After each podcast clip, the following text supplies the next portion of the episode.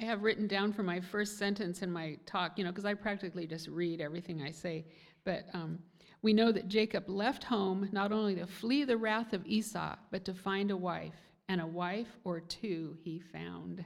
that kind of sums up the, uh, the chapter, doesn't it? In fact, I, I called this, um, it's hard to come up here and teach when you've shared everything that you're going to learn and share. So I kind of picked out some things that I wanted to share about. Um, so if, if you take notes, this is going to be an easy one. It's providence, produ- produce, and progeny. And I'll give you the definitions. But three P's, that's sometimes easier to remember when you're doing a, a study. So I think everybody's kind of here, so let's pray.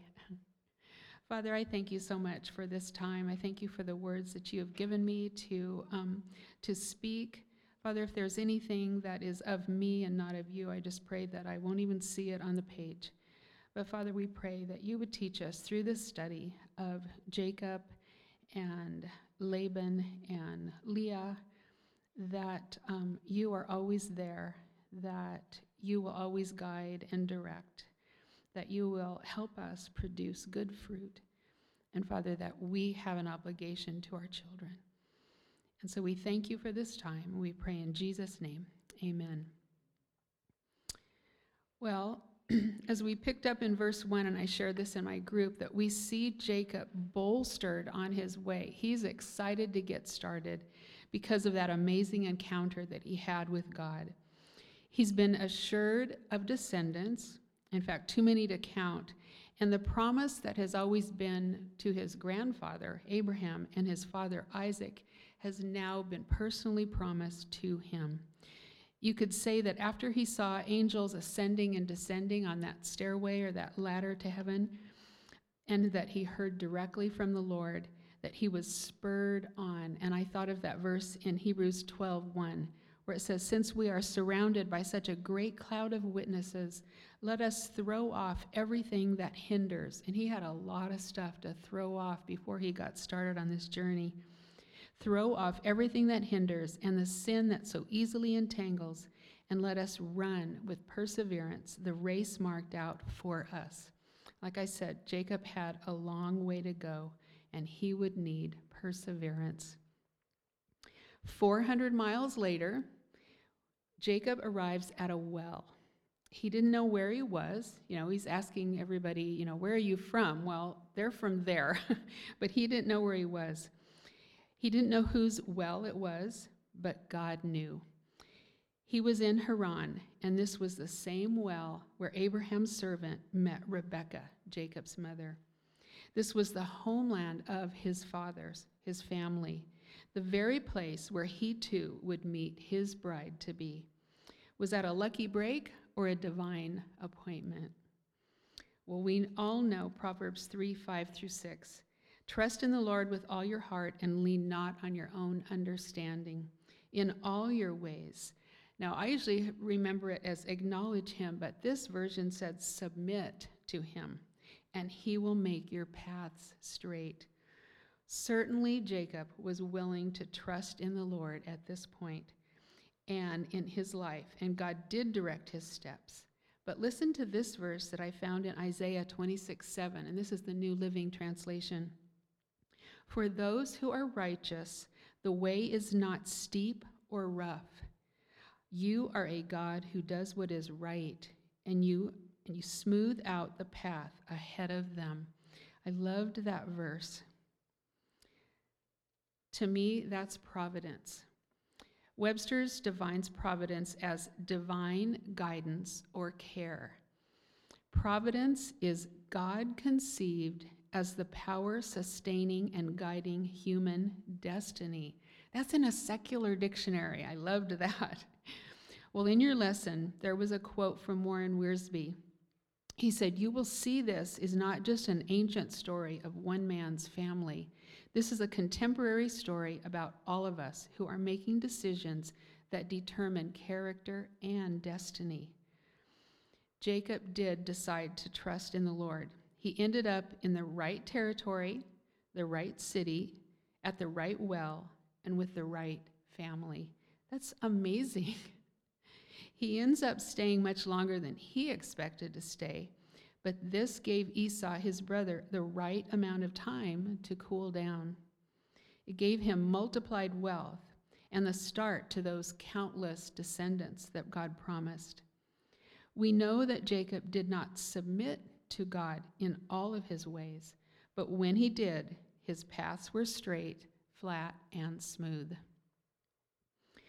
Listen to the synonyms for providence Almighty, Creator, Everlasting Father, God, Lord, and Jehovah.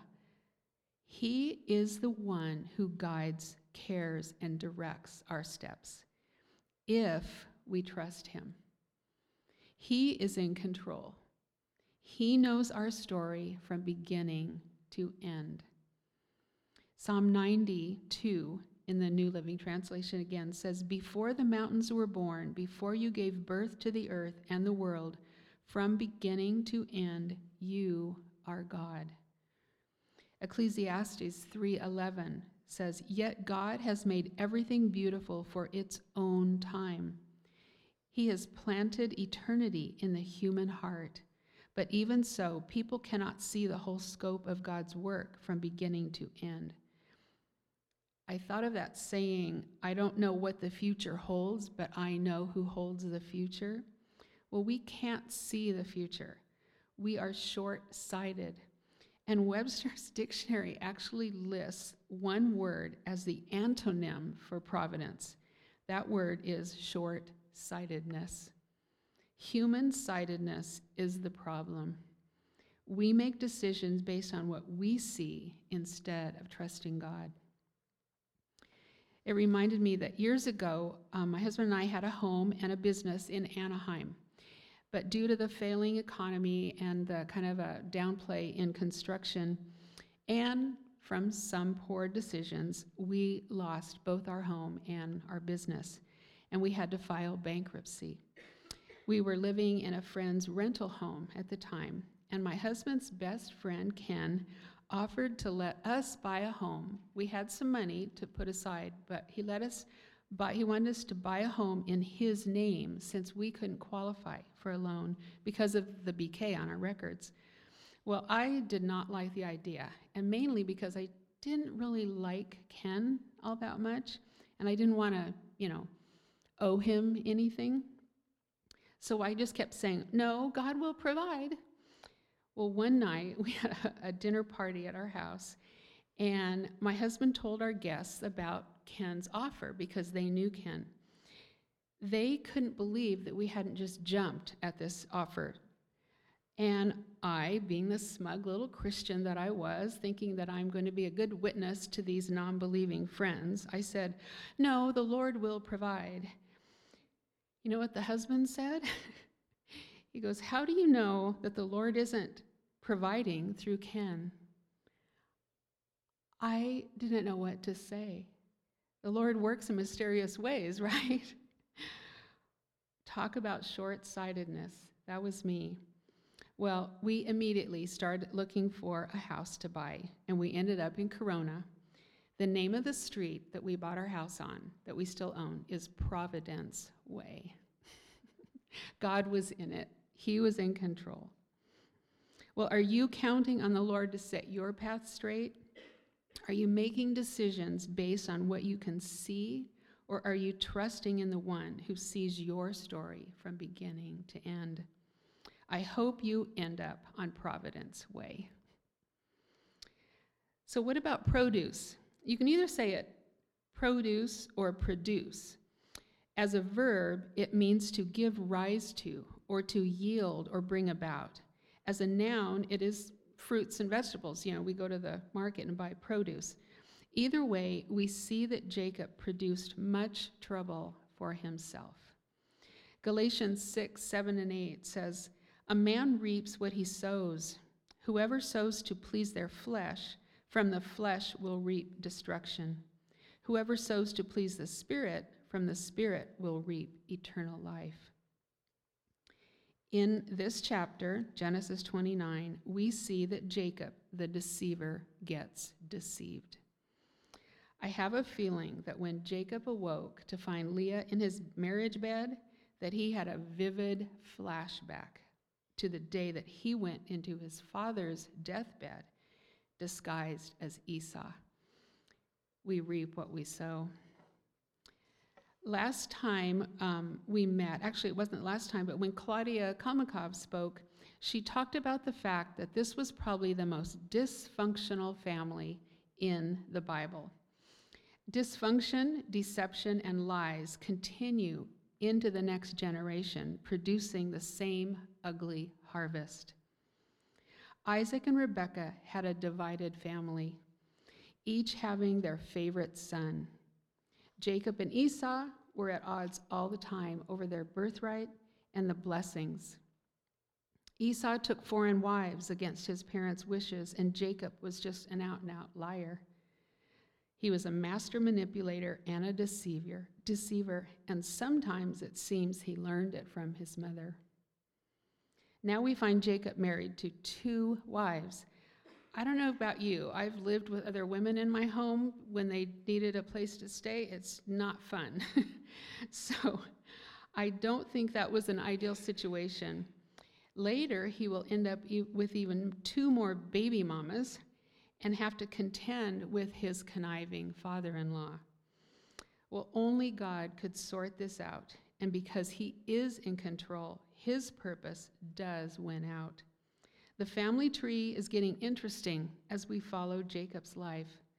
God is in the business of producing good fruit according to his plan and his purposes. That's from Romans 8:28. So I want to ask you, what seeds are you sowing? When we sow to please God, we reap eternal life, the assurance of being in the presence of God for all eternity.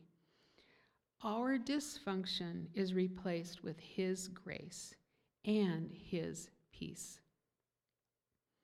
On to progeny. The simple definition, of course, is descendants or children. But listen to this it's also a body of followers, disciples, or successors. I love that definition. And hopefully, our children are, or one day will be, disciples of the Lord Jesus Christ. I want to dwell a little bit on Leah. I know we spent a lot of time on Leah in our group. Um, poor little homely Leah. We don't really know what that tender eyes or the weak eyes meant, but um, we can just kind of surmise that she was just a little homely. Well, who knows what t- took place that fateful night? I thought about did they hogtie Rachel? Where was Rachel that night?